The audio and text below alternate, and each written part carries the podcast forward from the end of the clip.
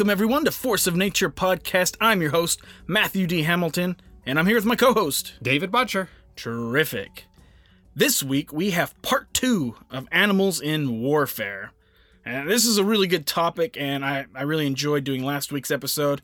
This episode is going to be a little bit different than last week. Our, our stories are a little bit longer this week, more in depth, a little more detailed. Uh, so there's going to be fewer of them, but either way, I have some great stories for us. And Dave, you have one as well, don't you? Yeah, yeah. Good. It's going to be great. Well, you kind foreshadowing of there. yeah, giving it a little bit away. huh? Uh, we hope everyone enjoyed last week's episode. We told like 11 stories about animals in warfare. I think my favorite was the turkeys being used as parachutes. I don't know why. I think that's really funny when they dropped the air supplies, but they didn't have parachutes, so the turkeys had to come down. They're flapping their wings and then they explode on the ground. it, Yeah. But the uh, supplies were fine, but the turkeys were not. But they had turkey dinner for that. Did you have a favorite from last week? I, you know, I thought the scorpions was pretty The scorpions was pretty cool, huh? Yeah. Uh, as always, we are joined in the studio by Colonel Cheetor. Did you two jabronis know that today is the 75th anniversary of D-Day? Oh, you're you're Actually, right, we Cheetor. did, yeah. Cheetor's a bit of a history buff. Wow. Uh, yeah, 75th anniversary of D-Day. That's kind of fitting with what we're talking It about sure today. It was totally on accident, Yeah. but that's pretty cool. 75 years ago that happened. It's I was doing some yeah. reading on it today as Oh, well. Yeah, because uh, I saw it on on my thing on my newsreel that I was D-Day, and I was like, oh yeah, it is. And So I read up a little information about it.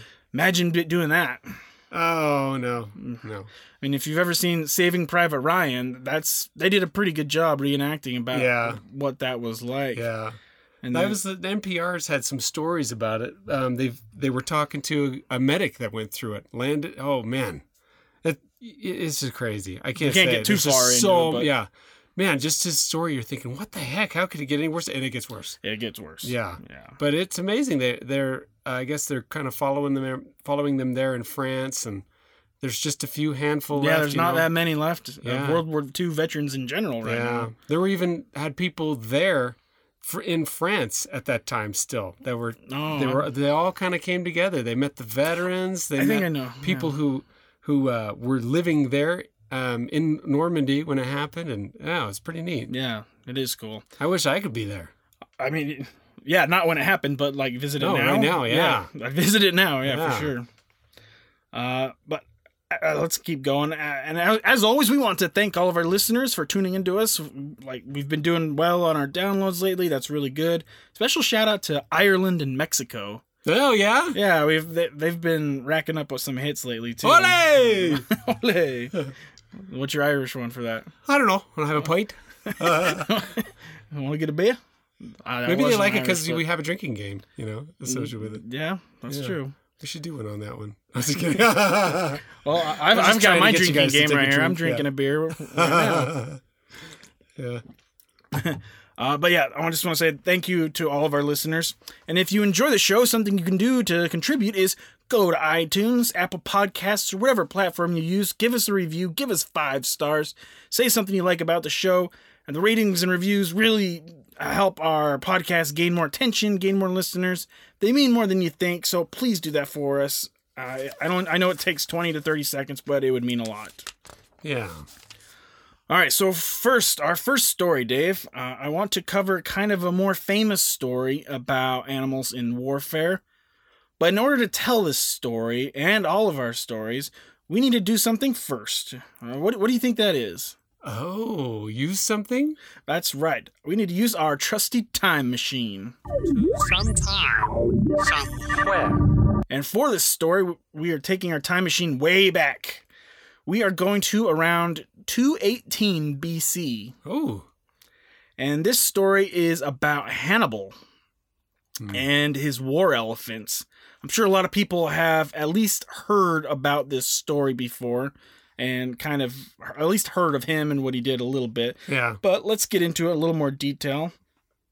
So, a little bit about Hannibal first. He is widely considered one of the greatest military leaders in history. He was a, uh Cartha, Carthaginian, yeah, Carthaginian, yeah, I think that's right. Yeah. Their their land was in the Mediterranean, in parts of North Africa, mostly in modern day Tunisia, and along the coast as well, and then into southern Spain, some islands in the Mediterranean too. The capital was Carthage. I think Carthage, yeah, Carthage is in modern day Tunisia, in northern Africa. Okay. Hannibal, his last name is Barca, B A R C A, hmm. but he, he pretty much just goes by Hannibal for the Yeah. most part. Uh, he is known to be a great strategist, uh, ranking with uh, other famous leaders like Alexander the Great, Julius Caesar, Napoleon Bonaparte, and several others. So he's in pretty good company there. Nice. In Hannibal's time, Carthage and Rome, or the Roman Republic, were doing all they were battling battling constantly. Uh, the Roman Empire actually didn't uh, it didn't go by they didn't go by the name the Roman Empire until uh, like 29 BC. So at this point they were still the Roman Republic. Okay. Uh, if you look at a map, Carthage and Rome aren't very far from each other either, just a little bit across the Mediterranean. Uh, but in 265 BC, Rome started the Punic Wars. The first one lasted 24 years. And in this war, Rome took over some land from Carthage. After the first Punic War, there was 22, 22 years of relative peace and quiet. But uh, Carth- a Carthaginian didn't accept defeat well, and this was uh, General Hamilcar, Hannibal's father. Hmm. Is that how you say it? Are you familiar with that- his name? Hamilcar. That's how Huh. Ham H A M I L C A R Hamilcar. So uh, Hamilcar made his son Hannibal swear an eternal hatred against the Romans. Wow. This was an oath Hannibal took very seriously and maintained it until he died. Gee. Hamilcar's favorite strategy involved using elephants to scare his enemies. While teaching his son in military science, he always emphasized the need for a great herd of the giant beasts. Hmm. So think about this. Nowadays everyone knows what an elephant is. Children know what what they are and what they look like, how big they are. But back then, unless you've seen one before, uh, I can imagine how imagine how terrifying it would be to see a, a huge elephant. Yeah. Like what is that thing? Like how that would be really scary to these enemy soldiers. Like you see your enemy from a distance, they get closer, and then you see these massive animals. Probably scared the literal shit out of some of these soldiers. Yeah. So elephants were really good at enlisting fear in the enemy. That makes sense, right? Yeah. And it, yeah, and that's why uh, Hamilcar and his son Hannibal loved using them. So ironically, Hamilcar actually drowned while on the back of an elephant. Oh my goodness. That's how he died. But uh, after his father's death, Hannibal took over as general of the army. With this army and a herd of elephants, Hannibal sought to seek revenge against Rome. Hmm. His plan to sneak the army and elephants over the Alps and surprise the Romans. Hmm. Now, this is the famous story. Um, but also, I want to add that these elephants he used were most likely African elephants, Okay. not Asian. Asian elephants are more known to be more trainable than the African ones. Like at a circus, it's always an Asian elephant. It's not going to be an Oh, African okay. elephant. And from all my research, nobody really knows how they got their elephants. Huh. It's kind of a mystery. But uh, nowadays, elephants don't even live in northern Africa. It's possible uh, subspecies lived there back then, but I couldn't find uh, anything Oh, about how. Hannibal even acquired these elephants. Hmm. There was one. I was there's a ton of research on this topic, and it's all debatable. But one thing was that there was coins made, and it, the, the coins um, they had a depiction of elephants that looked African. Uh-huh. So that's why they think they were African, Oh, just okay. pretty much from some coins. Huh. But uh, somehow Hannibal get, has elephants. So the the route which Hannibal traveled started in southern Spain, then into it goes into Roman territory, going up north. So they had to cross the Pyrenees mountains first, then make their way to the Alps. And they had a, they were fighting battles in between too. Mm. There's so much more to this than what we're going to be able to cover. Wow. But yeah, they're fighting battles a lot. Uh, Hannibal's idea for all of this is to bypass the Roman navy because the Roman navy was heavily concentrated in the Mediterranean, obviously. And uh, Romans never would have thought anyone would come from the north. The Alps are. Um, they thought it was like a, a border, like the, nobody's gonna go, go through the mountains. That'd be stupid to do that. But uh, the Alps are mostly in northern Italy and like Switzerland and around that region. Yeah.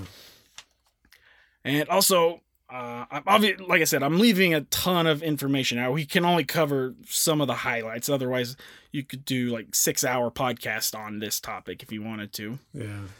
But um, so they do cross the Pyrenees Mountains in northern Spain. They also have to cross rivers like the Rhone River and then then cross the Alps. Like crossing the river, that's a big task for an army back then. It really is. Especially when you got elephants. Yeah. Uh, at one point, he has around 30 to 40,000 men and around 40 elephants. Hmm. Now, the, Al- the Alps is the most famous part of the story, and there are many paintings and drawings depicting their trek through the snow covered mountains. And there's just something odd about seeing elephants in the snow and in the mountains like that. It's just like that doesn't fit. Like, whenever you see a painting like that, Yeah. it's like that doesn't work. It's like humans and dinosaurs or polar bears in the South Pole, you know? yeah, polar bears are not in the South Pole. That's correct. They are in the North Pole. I'm still on that one. All right. Uh, now it's still debated even today on the route that they took. Nobody knows for sure. Hmm. There's some people think there was. I saw maps of routes routes that may have been the ones, but Oh, eh, nobody really knows. And their trek was extremely dangerous for men, let alone elephants. Many men and some elephants died crossing the mountain. Hmm. There was points where the trail got so thin none of the elephants could fit through. So at these points the troops had to construct roads so the elephant could t- tightly squeeze to get by. gee. I mean, an elephant you would imagine can get by in like a mm, 10 15 feet.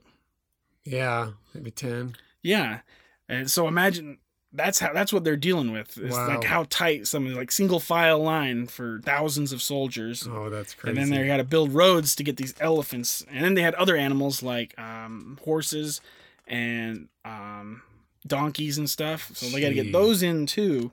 Just all of this sounds terrible. Yeah, and it's very treacherous conditions that they faced. Uh, many men fell to their deaths slipping on the snow and ice and just fall. Elephants did too. Oh, wow. Uh, there were trying there were trying times for the army, but Hannibal was really good at encouraging his men. You know, and getting them pumped up, getting them going. All you got to be that you got to be really good at that to be a general. Yeah. Um, so makeshift roads were built, which took days to do, and the elephants aren't in good condition either. They're starving. They they're in the mountains. They don't eat Oh. anything in the mountains. But Hannibal, his army, uh, his army, and most of the elephants made it through the Alps. They actually did, which is a feat that is still praised by everyone still today, and how they did that. This is the start of the Second Punic War, and this went on for 15 more years. Hannibal always managed to wrangle up elephants somehow, and Hannibal was very successful and won several decisive battles during this time. However, he never made uh, he never made it to Rome itself. He never got to Rome. Oh. And when he ran out of elephants after the he did eventually run out of elephants after the Battle of Trasimene. Hmm. Uh, he sent for more elephants from Carthage, but shipping problems and revolt Yeah, FedEx, I'm sure, had a tough time getting there. putting them in the box. Huh? But yeah, he, he tried to get more from Carthage, but shipping problems and a revolt on the docks prevented him getting more. oh, wow. Hannibal, Probably because they were like, we're not crossing the Alps. Yeah. We revolt.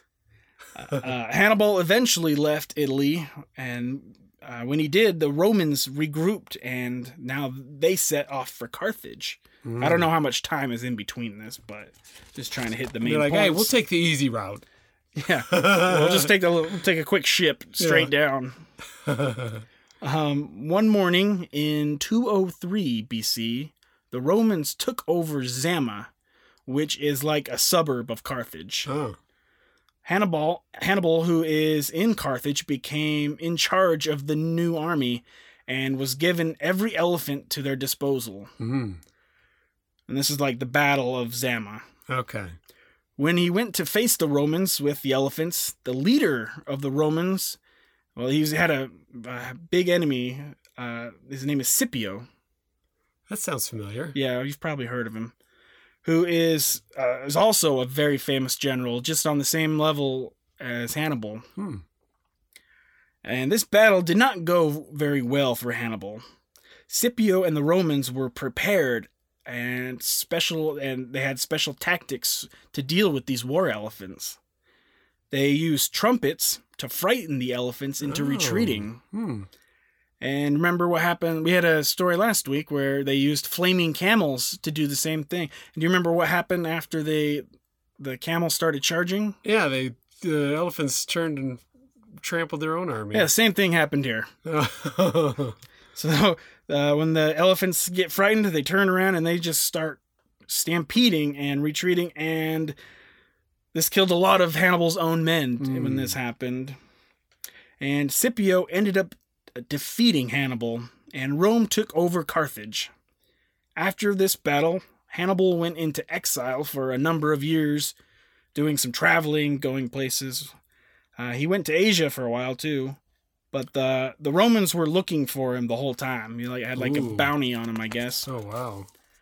Now, at the age of 64 in 183 or 181, we don't know for sure. The Romans found out where he was and surrounded the castle he was living in. He knew he could not escape and kept his oath he told his father. He didn't surrender, but drank poison and killed himself. Hmm.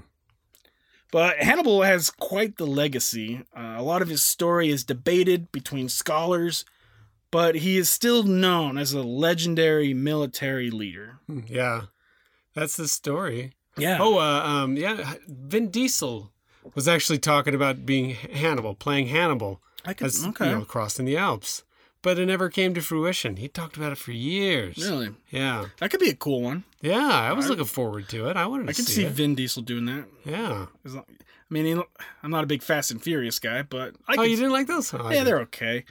They're fun. I'm, I'm, I do like him in Riddick. I like Chronicles. Of Yeah, Riddick, Yeah, Riddick is That's- good. Those are the ones I liked with him. You know, another thing I, I read about the uh, elephants is that the Rome, uh, they were, you know, they were hit and miss. Mhm. But the Romans, after that, started using elephants too. But they would use them fighting the barbarian hordes Oh yeah. yeah, in Europe because unorganized armies. That's when you the elephants were there to create the chaos. you Yeah. know, to frighten and scatter them. That makes sense too. With the Yeah. unorganized armies, that's when you. Yeah. Maybe that's when they're best use, Yeah. useful. They tried to use them in. I think they used them a bit in Spain. They tried to use them in conquer uh, England, but eh, they decided now it's not. It's not effective anymore. Yeah. That's- And they slowly w- went away when cannons came in, because then once Oh, that yeah. came in, they weren't. They Could- weren't could- effective at you all. kill an elephant easy with a cannon, or even just scare them. You know. Yeah, they're not. they- They're they as we've go. learned, they're not super difficult to scare. Yeah. And when they do, they'll turn on, uh, turn on you. They're yeah. huge. yeah. But uh, that is the story of Hannibal and his war elephants. And like I said, obviously there's much more to this story. I did my best to kind of cover the highlights and hit the Mhm. main points. Yeah. But it's kind of a famous story, so I want. I felt like it was necessary to share. Yeah. Okay, so we have an. I got another story for you, and this story is a little different. It involves a small mammal that has been trained to detect landmines, Hmm. And this is still going on today. And the animals are rats. Wow, rats, huh? Yeah, rats. Uh, there is an organization based out of Tanzania called APOPO, A P O P O. Huh. In English, it stands for Police? no. Popo? Just kidding. Uh, it's in English. It's in Af or uh, I don't know what Af- African language, but uh, in English it translates to anti-personnel landmines removal product development. Oh, okay. And what they do is they train these southern giant pouch rats. These rats are pretty good size. How big are they? I, I didn't write it down, but they're over a foot Oh. and foot foot and a half long. wow. Yeah, about about a foot foot and a half long. Uh, and what they do, yeah, they train these, uh, uh, they train them to detect landmines, as well as to, and eventually they um, started to figure out that they could detect tuberculosis in people. Wow. Yeah, That'll save you a doctor visit. that would save you, a doctor. Tuberculosis isn't a big thing anymore, but it might That's still be in. Africa. Yeah. I mean, here it's it hasn't been a thing for a long time. Yeah. You have to get shots all the time for it. Yeah, but tuberculosis that was a bad thing. That's what oh, that's what um on Red Dead Redemption 2, that's how uh, Arthur Morgan dies is from T- TB Oh, hey, thanks for Uh, spoiling well, that for you, you know what? You've had since October to play the game, and I feel like spoilers are okay for you right now. Uh, I'll get to it in a couple years. I'll finish it. But yeah, that's how he, he gets he contracts tuberculosis Oh, and he okay. dies. Anyway, let's continue. the The program began in 1997, and the belief is that rats, with their strong sense of smell and ability to be trained, could provide a better means to detect landmines, say like Hmm. over dogs. Now, you might wonder, how do you train a rat to detect landmines? Well, rats are actually quite intelligent. Yeah, that's why they use them for all the studies. Yeah, yeah, they do. And they're easily disposable. Yeah, that's true. That's kind of the sad part of it. Eh, it's rats. some for some reason I don't really care about rats. Uh, but they don't they rats they don't have very good eyesight, but they have incredible sense of smell. And it normally takes nine months to train the rats. And then the rats learn through reward and repetition. So when they find a mine, they're taught to sniff out the TNT. That's what they're after. Hmm. Uh, when they find some, they are treated with a piece of fruit, normally a banana. Hopefully not over the landmine. oh, I would go. imagine not. Uh, the trainers also use decoys in the training so that the rats learn that they'll only get a treat if they find TNT. Mm. Uh, the Apopo says that rats are better at finding landmines than dogs. That could be argued. Some people Huh. argue that, but uh, their small size means they won't set off the landmines, which is good. Yeah, that makes sense. Also, rats don't have bonding issues. You know, like so while dogs can only work with one handler, Uh huh. the rats will work with anyone. Oh, okay. So that that makes sense. yeah. Rats are also cheaper and uh, easier to train than dogs, or cheaper to train. And the rats are widely available to sub-Saharan Africa and are resistant to most tropical diseases. oh, So, and they're easily disposable. But you still got to put in nine months to train them. yeah, that's true. Uh, landmines are actually a big problem in a lot of areas around the world. Landmines are a hazard of war and get left there after wars end. Hmm. Uh, leftover landmines kill thousands of people a year, uh, especially in war torn, like third world countries. Not all the time, but uh, that's kind of the main areas where they're at. Yeah. In one story, a woman in Mozambique credits the rats and a Apopo for saving her land and helping her family survive. Her family depends on crops in the fields. After the war, her fields were contaminated with mines, Mm. and if it was and it was too dangerous for them to go in there to try to uh, get their crops. Oh. Uh, through Apopo and the rats, her fields were clear, completely cleared of mines, and her family able to return to their crops and to live safely. Nice. So they are doing some good. And over the last two decades, the rats have destroyed over 100,000 landmines. wow. Uh, I mean, this, which helps a lot of people in Yeah. doing this. In 2015, Apopo sent their rats to Cambodia in Southeast Asia. Cambodia has the highest rate of uh, landmine amputees per capita. Ooh. And their neighbors, Laos and Vietnam, have a lot too. So the Apopo is growing. This is becoming more of a popular thing with these rats. So that's pretty cool. Yeah. Uh, there are some, skept- some some people who are skeptical about it and say rats aren't that good for it. Huh. It depends. I they were the argument was like it depends on the um uh, the terrain that they're on. Because Huh. if if they're in heavy like uh, forested areas, rats don't do good. I guess. But that was the argument. I don't know for sure. Huh. I, I don't know for sure, but that, there was arguments. There's critics to everything, so they were Yeah. they were saying that they weren't good. Uh, but at least we, as we can tell, they're at least doing some saved good. hundred thousand people, possibly. That's effective enough, I think. Yeah, hey, that's that works. Yeah.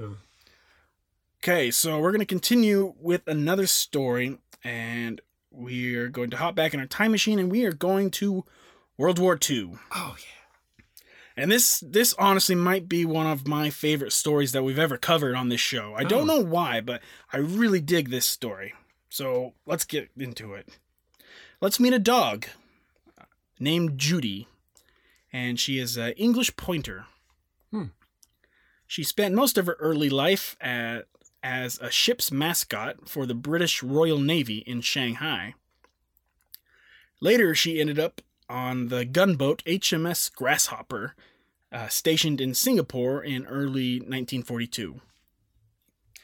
The Japanese took over Singapore in 42, Hmm. and before the Grasshopper could reach safety, the ship was sunk by Japanese bombers in the South China Sea. Hmm. Judy and some sailors survived, but they were all marooned on a small desert island without food or water. Oh wow.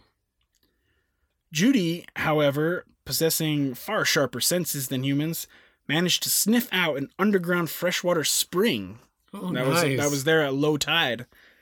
Um, she began digging, and clean water bubbled from the ground, and the men knew that they were saved. Judy had proved her worth as a military dog, and well, this isn't the last time she was claimed a hero. Hmm. So after a few days of being marooned, the men found I, I didn't I, got- I wasn't clear on this part, but somehow they reached the island of Sumatra. I don't know if they got in a boat that was there. They made one. I'm not sure. Huh. But anyway, they reached the island of Sumatra in Indonesia. The men with Judy hiked over 200 miles through the jungles. Eh, They're very dense jungles there in Sumatra. And it was not easy and took five weeks to do this. Wow. It was especially traumatic for Judy because she was attacked by a crocodile. Oh my goodness. Yeah. Uh, luckily, she survived the attack with only minor injuries, but she was attacked by a. cro- What did it get? Her tail? I don't know. Maybe. Wow. I really don't know. That's surprising. She she only had minor injuries. Yeah. Maybe it was a small croc. I don't know. But Huh. um, and ever watchful, she also alerted the men to the presence of a tiger that was stalking the men. Oh wow. So being, I don't I don't know if I want to go to Sumatra in 19 or yeah 42. Gee. It sounds like there's every animal they can get you. yeah. Uh, when they finally made it out of the jungle, they found out they missed the last British evacuation by nine days, Oh. and they are now in a village controlled by the Japanese. Oh boy. They were captured and taken to a Japanese POW camp, prisoner prisoner of war camp, and Judy went with them. Hmm. They were taken to the notorious Gloger, I think that's how you say it, the Glow Glowgoer camp. Um, the men, knowing that their captors would not take kindly to having Judy around, they kept her hidden under rice sacks in transport, Huh. and uh, that's how she got to the camp. Wow. At this camp, the men were subjected to years of torture, uh, deprivation, and brutal forced labor. Uh, this is not a place you want to be. Wow. Any kind of prisoner of war camp. Yeah. And the Japanese weren't known for being that friendly in them. No. Uh, at the prison camp, Judy was mainly looked after a man, uh, his, he went by Private Cousins. Cousins' camp task was making leather items, and he would sneak scraps of leather to feed Judy. Just Hmm, scraps of leather. Cousins unfortunately died after contracting malaria. Oh. Soon, Judy would meet a new friend, though, one that would stay with her the rest of her life. This is leading aircraftman Frank Williams. He was captured and taken to the camp in 42 and immediately noticed Judy. He saw that while the prisoners enjoyed having her around and feed her scraps of rice, she didn't really have a specific person who looked after her. Hmm. So he took this duty on himself. One day, he gave Judy his entire ration of rice, Wow. and they kind of just hit it off, and from that moment on, she was always at his side. oh, nice. And despite living a life of equal deprivation and misery as the other prisoners, Judy never let her spirits get down too much or dull her attitude. Whenever the Japanese guards started beating one of the prisoners, Judy would jump in, snapping and snarling to try to protect the prisoner. Hmm. Then the guards would turn their anger to her, kicking her and beating her with the butt of their rifles. Oh, wow. Frank realized that, as admirable as her heroic devotion to protecting the prisoners was, it was going to get her killed. He came up with a pretty inventive plan to give her protected status in the prison camp. This is- I don't know why, but this is this is kind of funny. So the commander of the camp was a notorious drunk. The Japanese commander. Okay. And fortunately, he was a pleasant drunk. He was he was a Oh. fun drunk, I guess. Uh, one night when the commander was heavily inebriated on on sake, I'm not a big fan of sake. Hmm. It's weird, but um, Frank successfully persuaded him to register Judy as a camp prisoner. Huh. Her POW name in the official records was 81A Gloger Medan. That's where it was Oh. in Medan. But her 81A, that's that's her Oh. prisoner number. Judy became the only animal in World War II to be registered as an official prisoner of war. Wow. Isn't that kind of That's cool. That's interesting. So Judy was not only did her best to protect the men, but she also provided a much needed psychological and emotional boost for them. That's a Mhm. good thing with like dogs and cats. They they do this.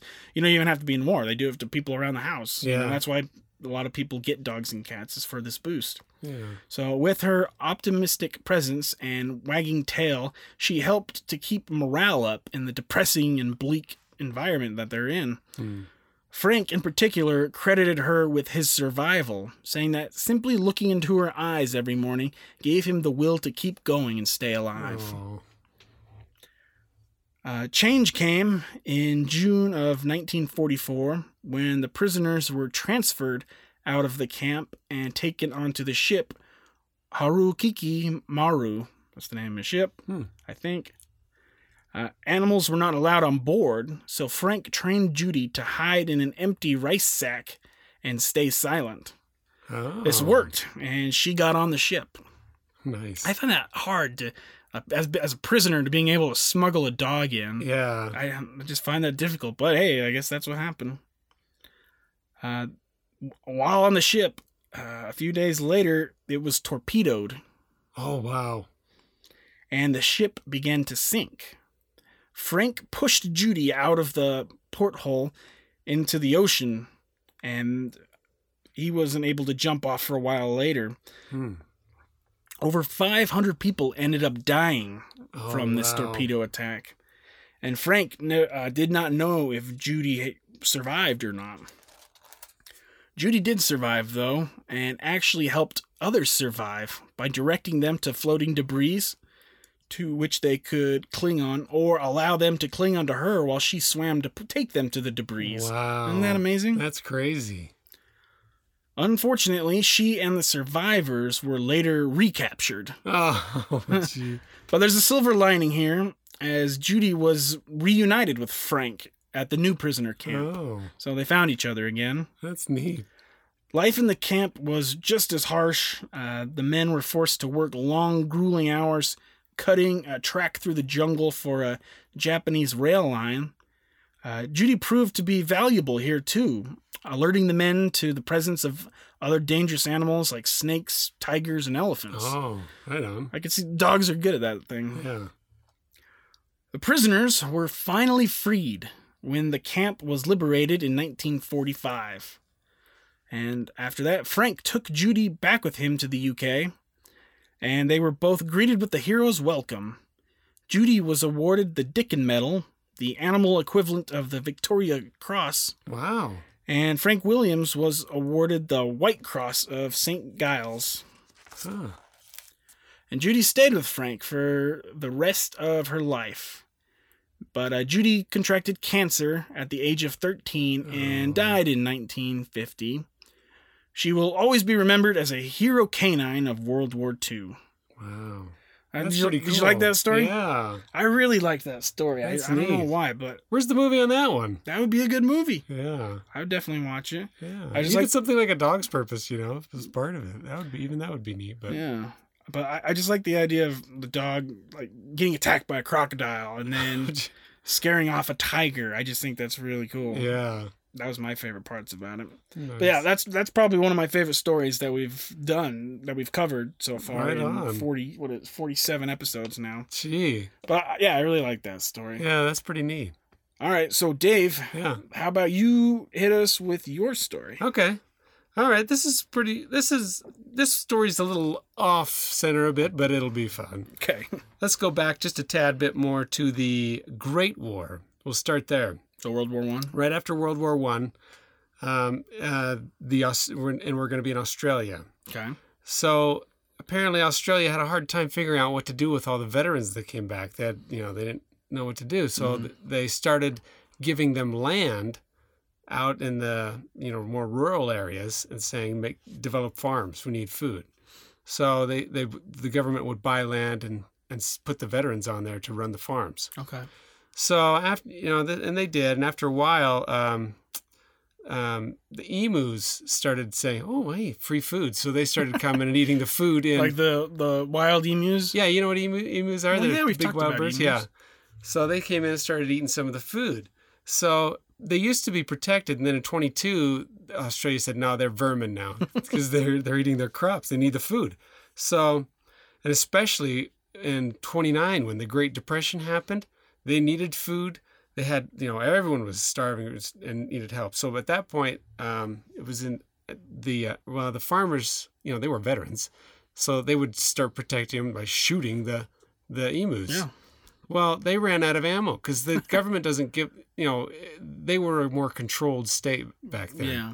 So they ran out of ammo. They're like, well, we need more ammo. No, no, you can't. It's not, you can't have it. And they're like, well, what are we going to do? We got an emu issue here. So finally, in 32, 1932, the government said, okay, we'll have the military take care of this because they wouldn't give them the guns. They wouldn't give them the Yeah. ammunition. Well, Don't they worry. still- we'll take care of it. They still don't have guns in Australia. I think Yeah. they did for a point, but then there was a shooting or something. So now Oh. they're, they're, they haven't had them for like the last 25 years or so. Oh, okay. So yeah, they sent they sent the military out. And this begins what is known as the Great Emu War. that sounds so silly. it does. But listen, it's so funny. So they um the they put a general in charge of this. He goes out there and he's he's like, okay, we'll take care of this. Then he finds out there's a group of 30 of them because emus travel kind of like in a, in a pack. Yeah, I don't know what you'd yeah. call it, flock. Yeah, I suppose, but they can get pretty big. So he found one of 30, and they're like, oh, well, here we go. Well, take this one down, show them what we can do. So they have Vicker machine guns. Do you know what those I those can't remember what those are. They had but two Vicker machine guns and 10,000 rounds of ammunition. That's what they went out there with. So, anyway, the emus get close.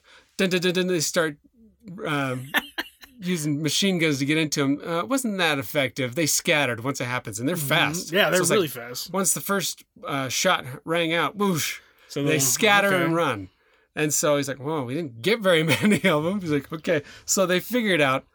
So the emus won that battle, and they figured out, well, okay, so we have to be really close to them for this to work. So they're like, so they he strategized, and the general had them go. Oh, sorry, he's a major. He's a major.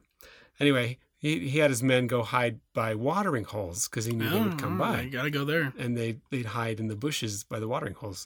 So a flock of 100 emus came to a watering hole. Whoa. They wait until they are at point blank range and fire. And the gun jams, but they they felled about 10 or 12 right then. The gun jams, the rest same thing. Scatter and run, and they're gone. Like That's that. it. They only got twelve out of like hundred. Well, it, this is where it gets a little spotty. Right. Um, he's the general is kind of like, yeah, we killed about a thousand, but or I'm sorry, the major was like, yeah, we killed about a thousand, but in reality, um, yeah, it wasn't quite a thousand. They they killed about ten or twelve right there.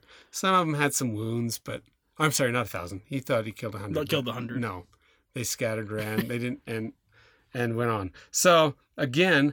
The emus won. So then they started, well, we got to get in close, and they run away so fast. Here, let's mount a machine gun to a truck. So they mounted the Vickers machine gun to a truck and they chased down a flock. But the, the truck is bouncing, trying to keep up, and it still couldn't keep up with them. And it's bouncing so much, they couldn't even fire a shot, a straight shot. So, That didn't work. yeah, it didn't work at all. So three nothing for the emus. Yeah, and get this. Um, there's there was a story of uh, um, uh, the farmers since they didn't get bullets and they're still trying to take care of this problem. Found he had a truck. Well, he decided he found one lone one in the road, so he ran it down. And and uh, what happened was when he hit it, the emu came through the windshield. He killed the emu, but the emu came through the windshield. His body got tangled in the in the steering wheel, and the truck runs off the road, taking out half of the fencing on the farm. yeah. Man, they're struggling with these. Oh yeah, it these was it was horrible. Yeah, one of the in fact one of the veterans, um, he said, you know, the only way to kill these birds is either shoot it in the back of the head when its mouth is closed, or shoot it in the front of the head when its mouth is open. Uh, So, because if you think about it, they got long, Long, skinny necks. skinny legs, and a long, skinny neck. So there's not much you can do. You can hit them in the body, but they'll run Yeah. and and then they could die off later possibly but you, they never knew uh, so yeah you had to hit them in the head if That's you want them dead shot. there Yeah, I think yeah, that with a rifle. Maybe Yeah. a shot, close range shotgun. Yeah. That's like all I can think of. yeah so it, by by the time they had them out there for months i want to say six to eight months they were out there and after finally they used all their ammunition the major the major uh, who's in charge of the operation came down to say you know what um, it takes 10 bullets to kill one emu emu so that they had 10,000 rounds they only killed a thousand emus the whole time Wow. and so uh, but uh, but and there were uh, there you know there were so many that didn't do anything so yeah, I barely but- put a dent in the population. so they recalled them back the emus won the won the war They won the war. Yeah. huh? The emus won the war. but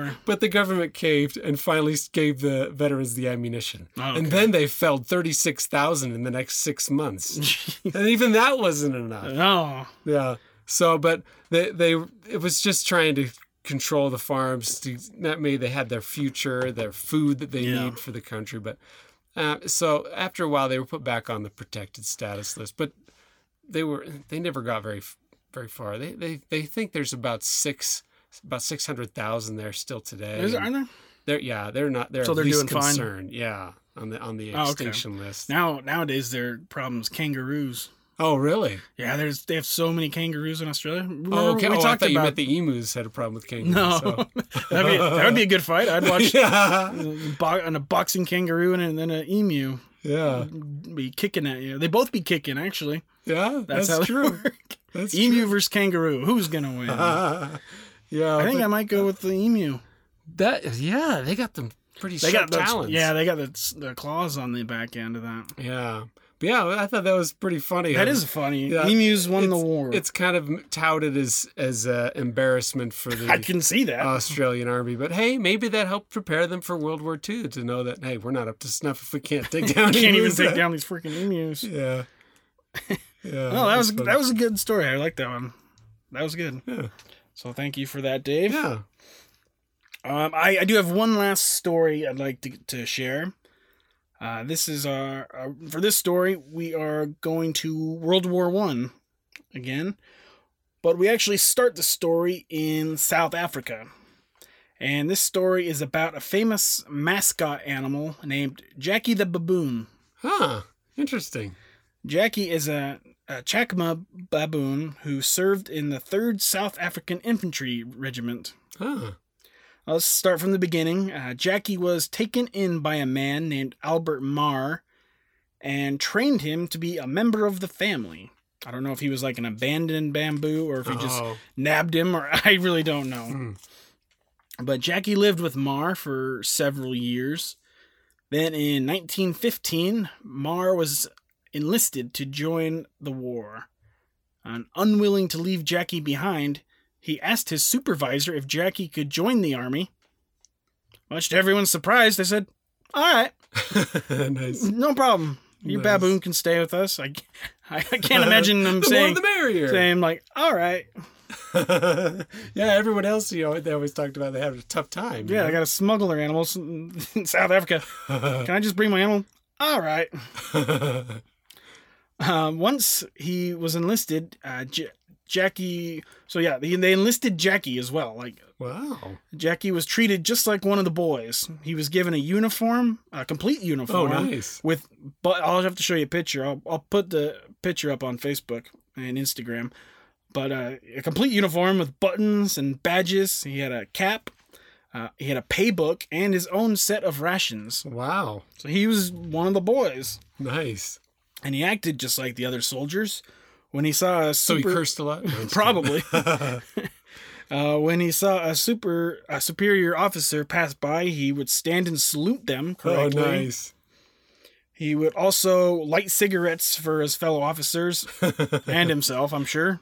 I'm Nice. gar- but that's the thing when you're out there. I guarantee those. Like we talked about it with uh, what's the what was the bear's name? Wojtek. Yeah. Wojtek, yeah, but Wojtek, they're getting him the big big bear drunk, and he was not, he was eating cigarettes. Cigarettes, yeah. take like one hit, you take like one hit and then swallow the whole He's, thing. yeah, he's trying to up the game, you know.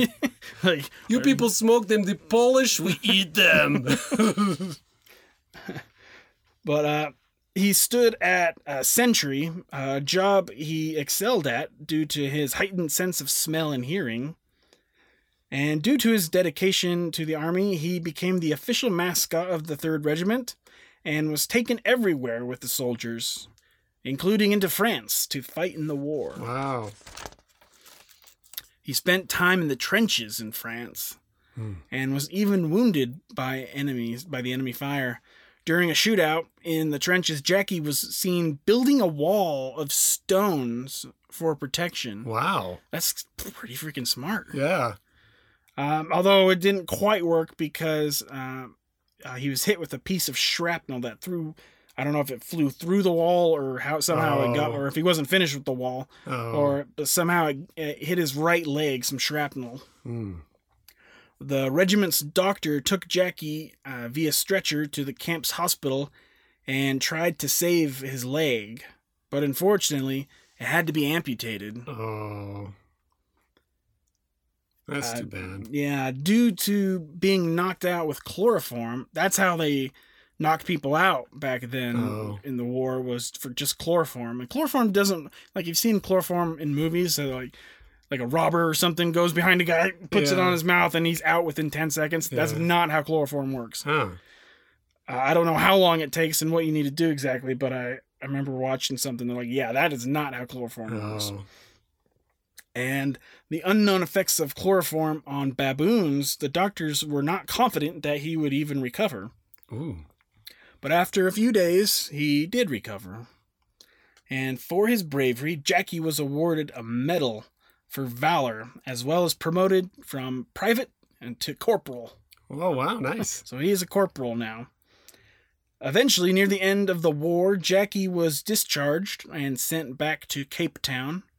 He left with his discharge papers, a military pension, Wow. and a civil employment form for discharged soldiers. nice. So they like gave him everything that they gave their soldiers. That's cool. Uh, and like a true friend, Jackie returned to the Marr family farm, giving up his career of service for a life of leisure as a pet until his death in 1921. Hmm. But that is Jackie the baboon. Oh, well, Nice. to this day, Jackie uh, is the only baboon to have achieved rank in the South African infantry, as well as the only baboon to fight in World War One. Yeah, I'd never That- heard, of, heard of that before. I mean, I would imagine he, there's not that many baboons fighting in the wars for us. So Unless you count the Germans. Oh! Just kidding. That probably is a bad joke. well, there there was one baboon at least fighting there. Hitler? No, I'm just kidding. He was in World War One too, though. yeah. All right. So that's the story of Jackie the Baboon. And Dave, that is going to wrap up the episode. Nice. Hopefully, everyone enjoyed our coverage of animals in warfare. And there really is a lot more we can cover. So, sometime down the road, I'm sure that we will do animals in warfare again. I mean, there's, We definitely have to. yeah, we're going to have to. Uh, I really enjoyed doing this topic as well. But yeah, Yeah. we definitely got to. There's a lot of things that we missed. Like, uh, we didn't talk about uh, dolphins. Mhm. There's a lot of there's dolphin stories, um, and whales and sea lions. We didn't even weren't even able to uh, get into that. And then I also want to cover um, animals at like the Colosseum in Rome. Oh, yeah. So that'll be an episode for another time and put those two together. We'll do a part three maybe sometime soon. Okay. But yeah, this was a really good topic and a good Yeah. it was a good idea of mine. It was. But all right, for next week, my plan for now is to do a solo episode on the bull shark.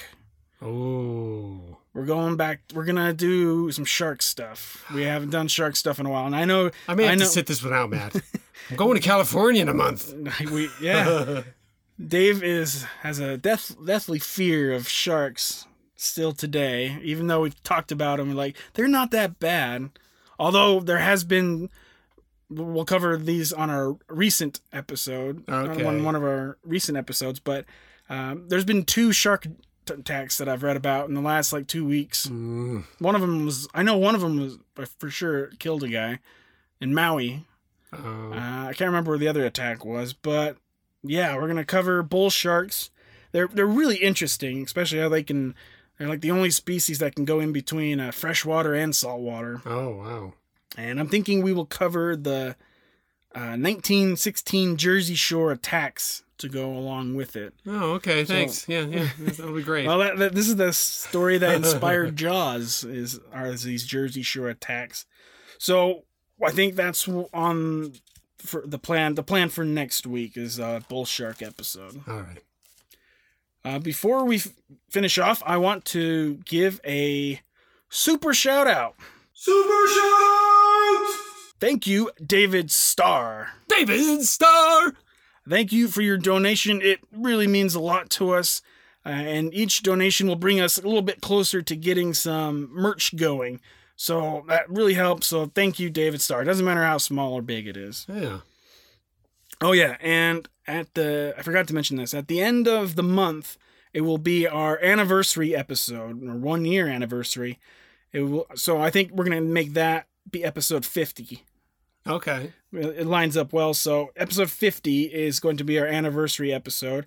And my idea for it is to we might retell a few of our favorite stories throughout the year. Okay. So if any listeners, well Dave, you can think of some that you thought were your Yeah. favorites. I've got a couple in mind. So if any listeners have a favorite story, let us know and maybe we can retell we can retell it again. And we're also going to cover a few listener stories that they sent in to us. Um, the- one listener sent in a really good story. She like typed it all Oh, out, yeah. made it like a, a whole paper for us. Nice. So we're gonna share her story. It's really cool. Um, and so if you're a listener and you have a story, now is the time to send them in because we're gonna be sharing them all on episode 50. So Yeah. do that. And also, I want to uh, point out again to check out our friends over at When Animals Attack podcast. If you can't get enough animal stories, then hit them up. Uh, they should have a new episode coming out this weekend, I think, and I think it's on black bears, if I remember right. Mm. And I know that our our listeners they love bears because all all of our bear episodes are in our well now they're in our top five of most hits are our bear Wow. episodes, all three of them. So maybe we'll need to do another bear episode. Yeah. All right, so Dave, if our listeners want to help out and contribute to the show, what is it they can do? They can go to iTunes, Apple Podcasts, wherever you listen. rate, review, give us five stars. This really helps us out, you know, get more listeners. I don't know why. I think I got it, didn't I? Yeah, you were doing fine. but uh, I'm going to take over. Okay. So yeah, go to iTunes, Apple Podcasts, give us a review, give us five stars, say something you like about the show. The ratings and reviews really help out a lot, guys. So take the 20, 30 seconds and do that for us. It really means a lot. Like I've said before, that um, the reviews and stuff kind of make and break a podcast for some reason. I don't know how it all works on iTunes and whatnot, but it, I do know that it means a lot. And so please do that for us. And you can do it, you don't have to do it on iTunes, do it on whatever platform you use, or you can even go to our Facebook page and give us a review there. And we give shout outs to anyone who does. And if you want to be an even more wonderful person like David Starr, become a producer of the show and go to PayPal or Venmo, leave a little donation. That would mean a whole lot to us. I don't care if it's $1 or $100 or $11 like David Starr. nice. Uh, anything helps. Uh, man, we will we will love you for helping us. And like like I've said, we're trying to we want to get some merch going, some t-shirts or hats or something. So donations are what's going to help get that going. So uh, go to PayPal. You can find us by our email, forceofnaturepod at gmail.com, or on Venmo on my personal account, Matthew Hamilton 51. And all that info is on the description below. Uh, on uh, and to all the listeners, feel free to contact us if you ever want to. Tell us a cool like send in your animal stories now, and then we can cover it. So definitely do that. Or if you want to suggest an episode idea, or if you just want to ask a question or say hi, please feel free. You can email us or message us on Facebook. Uh, also, you can help us grow by recommending us to family and friends. Tell them we are on iTunes, Spotify, Stitcher, Google. We're everywhere, all the ones you need to be on. Dave, do you have anything to add? No, I'm good. Colonel Cheetor? Dave, you still afraid of sharks? What a pussy. Hey, what are you talking? you don't even have to go. You don't even go in the water. How would you know? Ah, well, I'll bet if he went in, he'd be Uh, just as scared. I don't know if he's wrong or not, but this is Force of Nature Podcast. Thank you for joining us. Tell your friends, be a part of building us up, and we will see you next week. Bye.